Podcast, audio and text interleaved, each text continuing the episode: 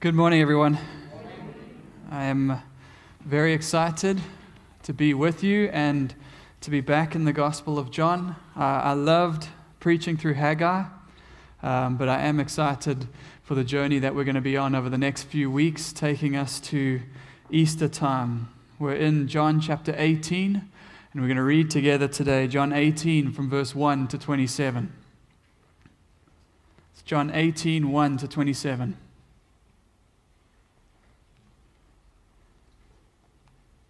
When Jesus had spoken these words, he went out with his disciples across the brook Kidron, where there was a garden which he and his disciples entered.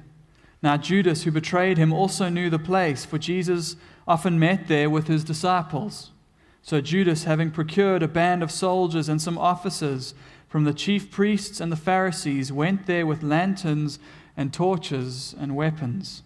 Then Jesus, knowing all that would happen to him, came forward and said to them, Whom do you seek? They answered him, Jesus of Nazareth. Jesus said to them, I am he. Judas, who betrayed him, was standing with them. When Jesus said to them, I am he, they drew back and fell to the ground. So he asked them again, Whom do you seek? And they said, Jesus of Nazareth. Jesus, uh, Jesus answered, I told you that I am he. So if you seek me, let these men go. This was to fulfill the word that he had spoken Of those whom you gave me, I have lost not one. Then Simon Peter, having a sword, drew it and struck the high priest's servant and cut off his right ear. The servant's name was Malchus. So Jesus said to Peter, Put your sword into its sheath. Shall I not drink the cup that the Father has given me?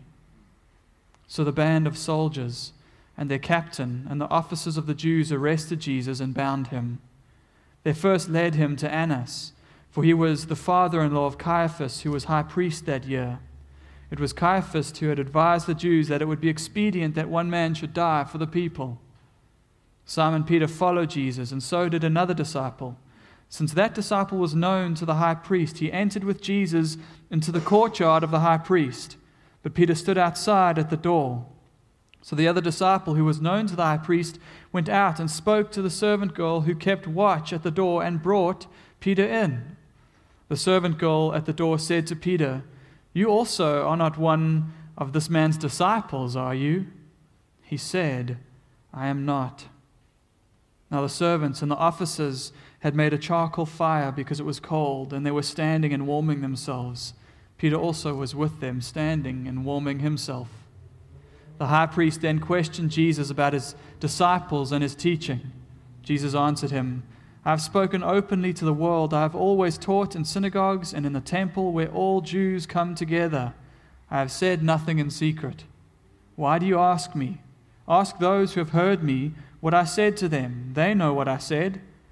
When he had said these things, one of the officers standing by struck Jesus with his hand, saying, Is that how you answer the high priest?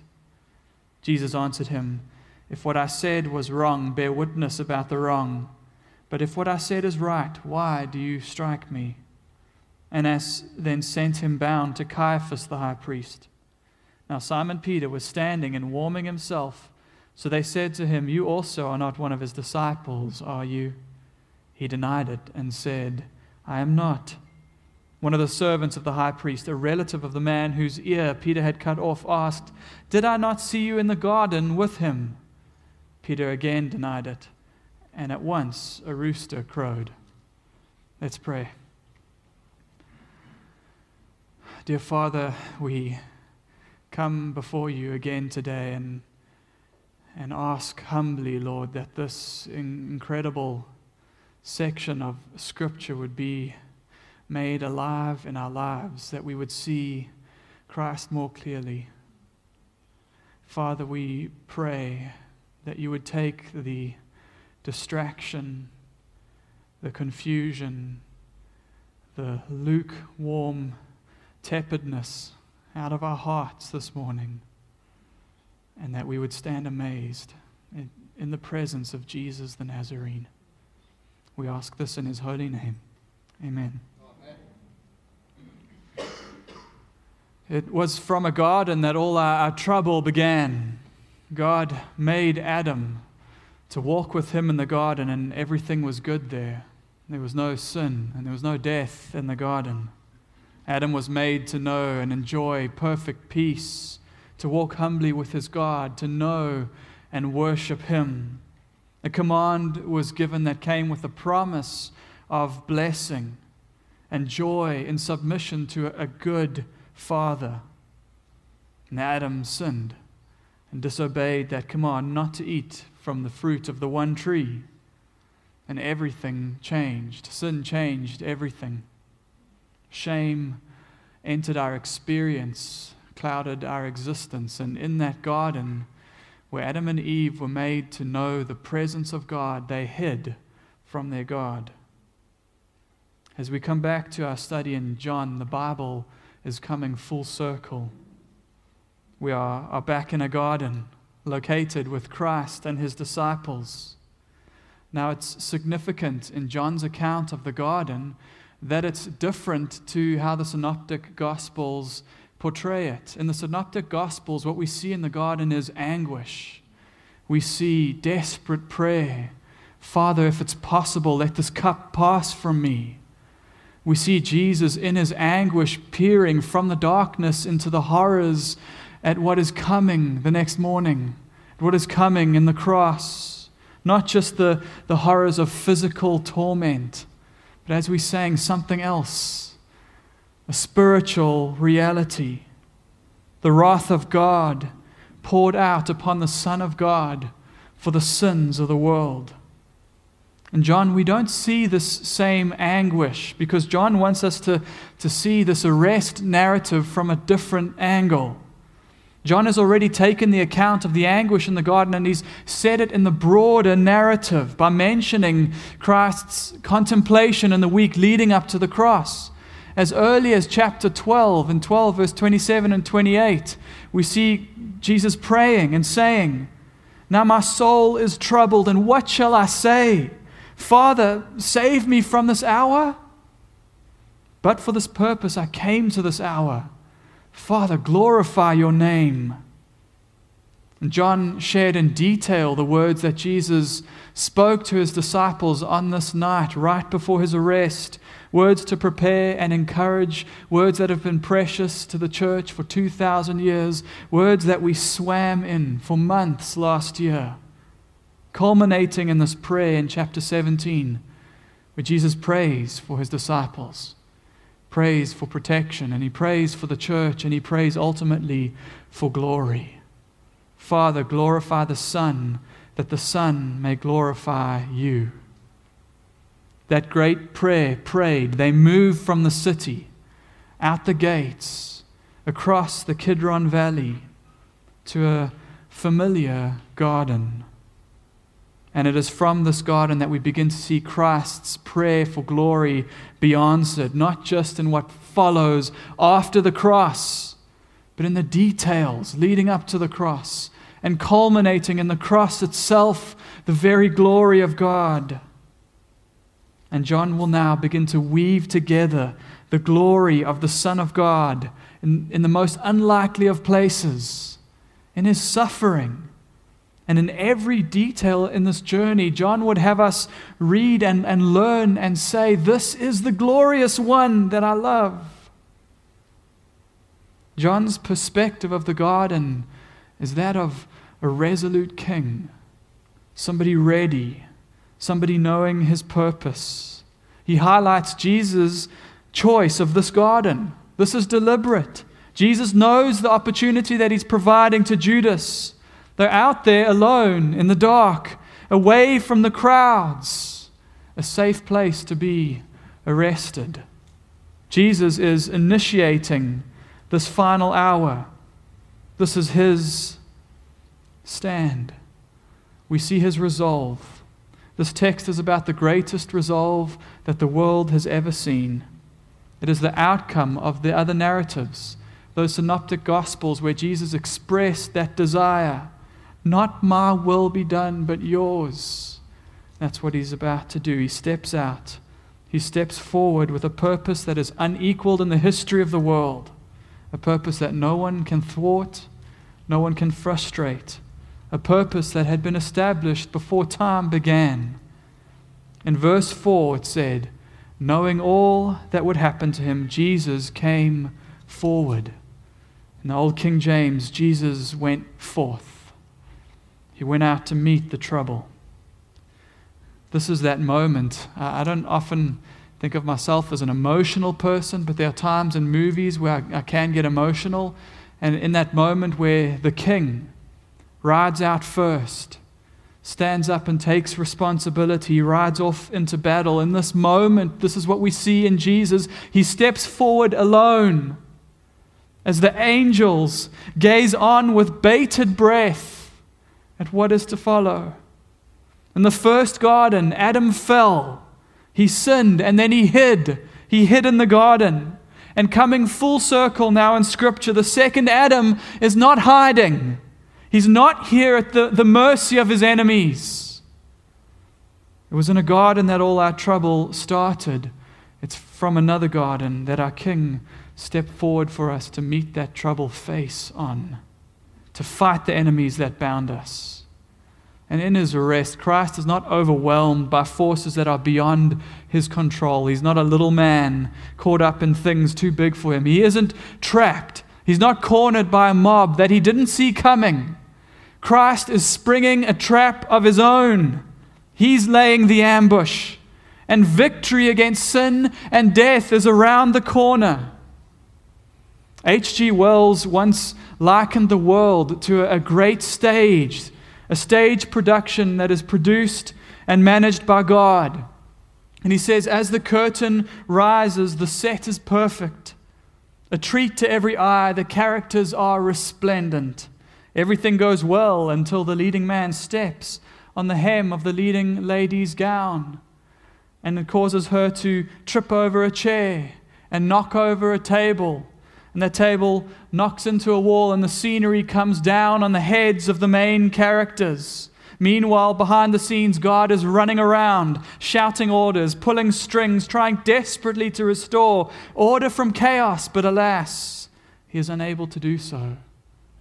Wells's God was little and limited. That's not the God of the Bible, and it's not the Christ of our text. And that's what John wants to highlight for us. So, in this passage where we see the final movement to the cross, the beginning of this movement, I want to highlight three things about Jesus' first step things that reveal his resolve and reveal his heart about us. Jesus stepped forward with purpose. And firstly, we're going to see in verses 1 to 6 how he stepped forward in power. In verses 7 to 9, how he steps forward to protect and then in verses 10 to 27, he steps forward for Peter. Number one, Jesus stepped forward in power.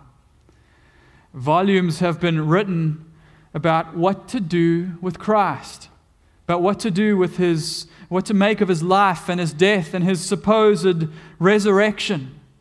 For so many, Christ was a great man who changed history somewhat, but he is nothing more than that, nothing more than a prophet or a good man or a good teacher. In 1906, Albert Schweitzer wrote a landmark book called The Quest for the Historical Jesus. Right? National Geographic is not the first to do this, all right? Jesus in this book was a man dominated by an ideal, and he somewhat changed history. But Schweitzer says that he was crushed in that process. He likened the world to the ship and it says that Jesus came to the wheel of the ship and thought that he could turn the wheel and change history and bring it to its culmination, to its end. And when he gets to the wheel, he realizes that the wheel won't budge. And so what he does is he throws himself upon that wheel. And then it does turn, but it takes him with it and, and crushes him in the process. And Schweitzer says this is Jesus' victory. That still on that wheel is his mangled body his mangled body that has changed history. Jesus overreached. He overreached. Is this the Jesus that we see in John's narrative? Certainly not. In every detail, from the arrest to the empty tomb, to one of his disciples, the doubter, who looks upon nail scarred hands and cries out, My Lord and my God. John would disavow us of this notion. Let's look at verse 1. When Jesus had spoken these words, he went out with his disciples across the brook Kidron, where there was a garden, which he had and his disciples entered. Now, Judas, who betrayed him, also knew the place, for Jesus often met there with his disciples. So Judas, having procured a band of soldiers and some officers from the chief priests and the Pharisees, went there with lanterns and torches and weapons, and this certainly seems overwhelming. This word for band means usually a few hundred soldiers. We're not sure exactly how many were there that day, but the other Gospels say it was a crowd. It was a crowd that have come. The, the Jews have come, the, the authorities from the temple, but they have the backing of Rome. This band of soldiers is Roman soldiers. They're here to make sure that this goes down without a fuss. They're armed to the teeth and ready for a fight. This is overkill. This is Jew and Gentile together, ready, and the world has made its move, ready to do evil and violence against the Son of God. They come with torches to, to arrest the one who is the light of the world, and they come with weapons to arrest the one who is the Prince of Peace. And they come representing us all, a world in rebellion, a world who is not worthy of Him. Verse 4 Then Jesus, knowing all that would happen to him, came forward and said to them, Whom do you seek? They answered him, Jesus of Nazareth. Jesus said to them, I am he.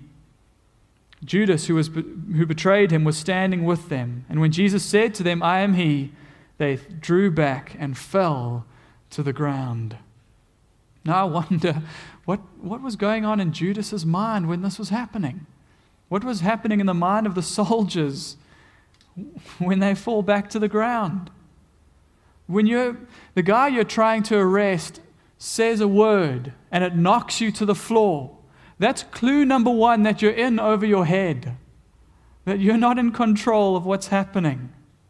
To the one who is the word of creation, who speaks, and the wind and the wave obey him who speaks and legions of demons shudder. This rabble of human opposition is nothing before him. Is this a man caught on the wheel of history, about to be crushed by its weight? Or is this the axis around whom history turns? Jesus is the one in control in this passage. John 10, 17 to 18, he said, I lay, my, my, I lay down my life that I may take it up again. No one takes it from me, but I lay it down of my own accord. I have authority to lay it down, and I have authority to take it up again. And you notice the words that he spoke that caused them to fall down. They say, or he says, Whom do you seek? And they say, Jesus of Nazareth. In your Bible, it says, He responds, I am He. That word He is an addition. Jesus says, Ego eimi. We've seen this before in John. Whom do you seek? Jesus of Nazareth. And he says, I am. I am. John, throughout his gospel, has used this language spoken by Jesus. This is the name revealed to Moses in Exodus chapter 3. Moses comes to God, and God says, Go and free my people, go and lead them out of Egypt. And he says, If I go to your people and say, God is springing you out of Egypt, and they ask me, What is his name? What am I to say to them? God says, I am who I am. Say to them, I am. Yahweh, I am, has sent me. John highlights how Jesus, throughout this gospel, takes this name upon himself. And the great ego eimi, the I am sayings of the gospel of John, I am the bread of life. I am the light of the world. I am the good shepherd. I am the door of the sheep. I'm the resurrection and the life. I'm the way, the truth, and the life. I am the true vine. Before Abraham was born, I am, Jesus has said. And the world, when the world comes knocking on the door to arrest him, Jesus is waiting. And as Moses falls to the ground when he meets with God because he cannot stand in the presence of a holy God, one word from Jesus knocks these men to their feet because for a moment the veil is opened. For a moment his glory is seen. just for a brief instant, the true identity is on display. There is purpose in this moment that these men cannot begin to comprehend. What do you make of this man? What do you make of Jesus? There are many truth claims in our world, and many religious leaders have said, Let me show you the way to truth. Let me show you life. Only one says, I am the way, the truth, and the life. No one comes to the Father except through me. No mere man is allowed to say that. If a man says that and he's only a man, then he's an evil liar or he's a confused fool. And my, my point in, in saying this and in asking you this question is because there is a response to Christ that makes no sense that we see so often in the world and we see sometimes, unfortunately, even in the church. So if you go and you read the gospel accounts and you read what, what Christ actually said, what he actually said about himself, and if you come to the conclusion that you hate him for it, you hate him because he says, I and the Father are one. I am the way, the truth, and the life, and no one comes to the Father except through me. That response actually makes sense because it means that you at least are, listening to what Jesus says about himself. And if you come to the Gospels and you read what he says, I am the way, the truth, and the life, no one comes to the Father except through me, and you fall down on your knees and you worship and you say, Command me, you are Lord, my all for you, that response makes sense because it means you've understood what Jesus is saying about himself. But the response that we so often see that makes no sense is this kind of tepid, lukewarm association with the Son of God, a half hearted sort of indifference towards Him. I feel the, the weight of this book so heavily on my shoulders because this is what John would have you never come to. This conclusion that I can just be casual with the Son of God. With Jesus, it's all or nothing. It's all or nothing. He is not a, a paddle pool that we play around in like my kids do. He is the ocean that we drown in. What do you make of Jesus? Number two, Jesus stepped forward to protect. Martin Luther said of the arrest account that the greatest miracle here, greater even than, than ears being picked up off the floor and put, being put back on people's heads, is the fact that in this arrest, not one of the disciples was killed or arrested along with Jesus. When insurrectionists are taken in, this isn't how it goes down, especially when ears start flying. But Christ is in complete control. And as the wolves begin to circle, what we see here is the good shepherd stepping forward, the good shepherd stepping in front of the sheep. Verse 7 So he asked them again, Whom do you seek? And they said, Jesus of Nazareth. Jesus answered, I told you that I am he. So if you seek me, let these men go. This was to fulfill the word that he had spoken. Of those whom you gave me, I have lost not one. In John chapter 6, Jesus says, All who the Father sends will come to me, and all who come to me, of all who come to me, I will not cast out, and I will not lose one. In chapter 10, 28, he says, I give them eternal life, and they will never perish, and no one will snatch them out of my hand. And in chapter 17, he prays this prayer of protection, saying that he has lost none of his own. Christ's promise, which is primarily spiritual in nature, here we see has a, a sort of immediate physical down payment, a guarantee. Christ's actions in his arrest are symbolic of his heart towards his disciples, his heart towards you and me. Sinclair Ferguson said this is an acted out parable that he would rather die than lose any of his disciples. And this is his heart for us. Christ's heart is not tepid, it is not lukewarm, it is not casual. And he did die rather than lose one of his own. Jesus stepped forward to protect, and he stepped forward in the greater narrative as our substitute. If you seek me, let these men go. The language there is the same language in the Bible we see for forgiveness. Forgive them and take me, me for them. It's the heart of the gospel substitution. This is the greater narrative going on, it's the greater purpose. He stepped forward to save us from a fate worse than physical death, judgment against our sin. This is a picture of the resolve of Christ. This is what he's doing, and this is where he's going. He's the great I am. He's the judge of the universe who subjects himself to judgment in our place. He does nothing in his arrest or in his trial to save himself from this fate because he has another purpose in mind. Does Scripture leave us with the option of casual acquaintance with Jesus Christ. Is the one option it doesn't give us. With Him, it is all or nothing. And if we can get it into our hearts, this picture, this commitment of Christ, His resolve to save us, to protect us, to have us, that must change everything. It must change everything.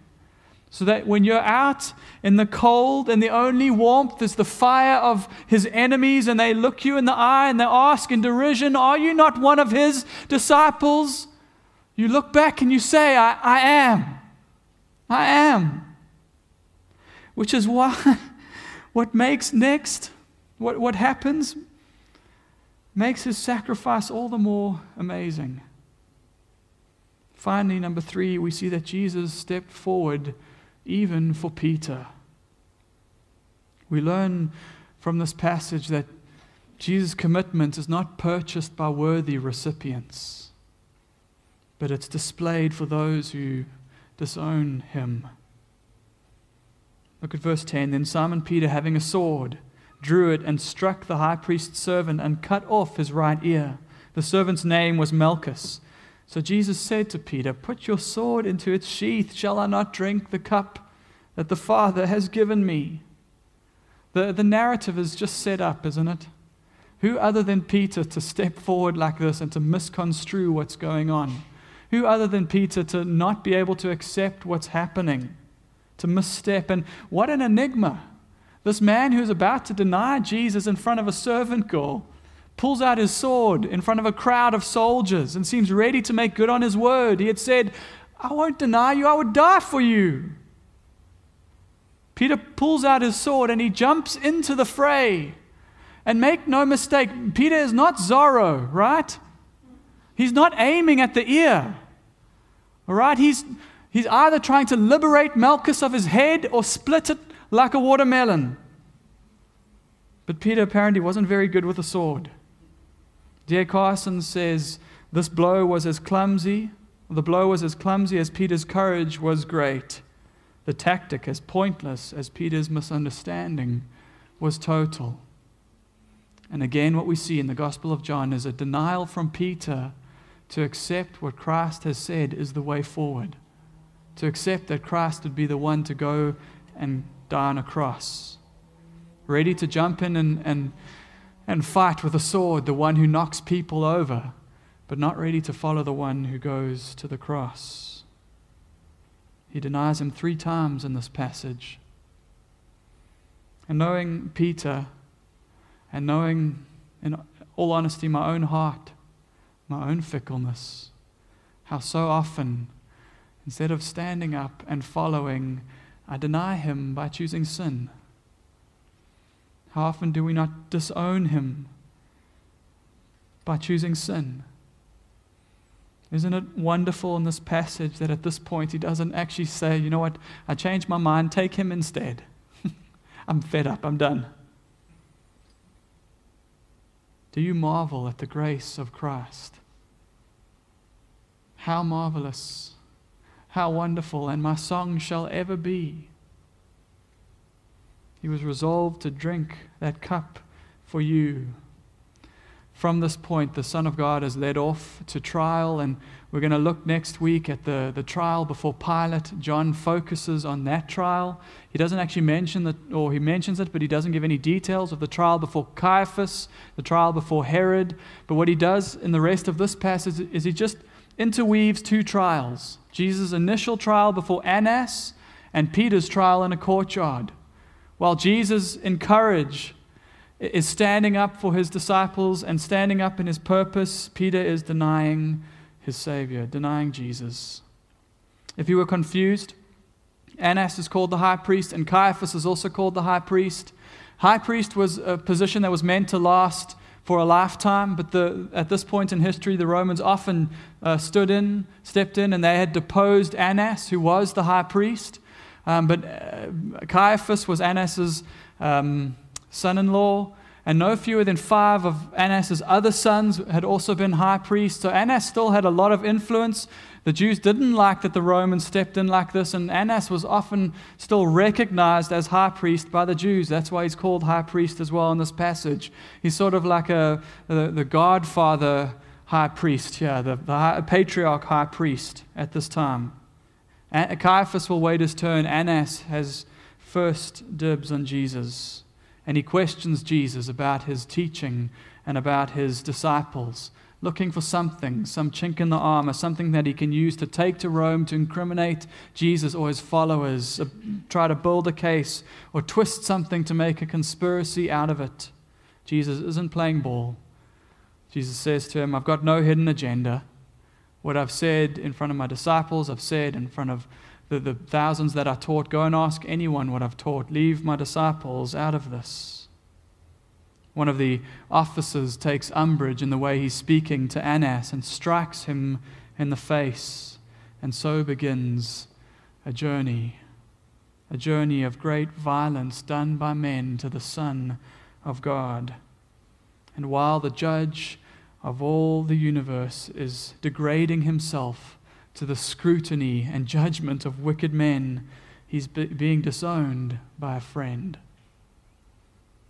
Peter had followed Jesus into the courtyard, probably with John. We think John likes to refer to himself, but not by using his name. He just says another disciple here. And three times we see in this passage Peter deny his Lord. We see him deny the Savior. And notice the word that he uses they, they ask, Are you not one of his disciples? And Peter says, I am not. Where Jesus had stepped forward in power, saying, I am, Peter steps back, saying, I am not. He warms himself by the fire of the enemies of Jesus. D.A. Carson said Peter preferred the warmth of the fire with Jesus' opponents to being out in the cold with Jesus. And what's so strange and such an enigma about Peter in this passage is that he seems ready to, to give his life. He picks up the sword and he's ready to fight. Peter is ready to follow the Jesus who would become king. He's ready to, to share in the victory of Christ. He's ready to share in the glory. But what of the man who's going to go to the cross? What do you make of a Savior like that? And what when that, that Savior calls you to follow him? To deny yourself, to take up your cross, to die to self. With Jesus, it is all or nothing. We don't get to come to Him with our own terms and conditions, as we see so often in the world, even in the Christian world. Hallelujah, I'll accept the victory of Christ. I'll accept His purpose for my life. I'll step into that grand purpose. I'll accept victory over my, my bank account. I'll accept victory over my health victory over my suffering. Most of the Christian world has forgotten that we are called to share in his sufferings. So we don't come with terms and conditions. We come and say, Jesus, you are Lord of all. He's the great I am. He's the one who will come to judge the living and the dead. And so the only right response to him is Jesus, you are master and commander, not my way, but yours. He is the one who faced judgment so that you could receive grace and forgiveness. And the only right response is Jesus, you are my all, and I will follow you with no strings attached. I only want and I need you. What do you make of Jesus Christ? Let's pray.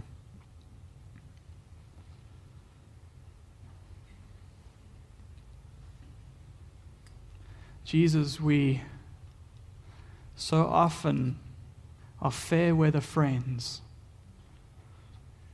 We so often turn back when trouble comes and find it difficult to accept. We don't want to die to self. We don't want suffering and hardship. But Jesus, we know that you are worth it. Not only are you worth it because you have given your life as a ransom to save us and rescue us, but you are the King of kings and the Lord of lords. And how dare anything in our response be but that we would be submitted to your will? You are worthy of worship just because of who you are. And so I pray that you would take our hearts, you would remove from our hearts a tepid, lukewarm indifference, and you would help us to claim you fully and to be claimed by you. Amen.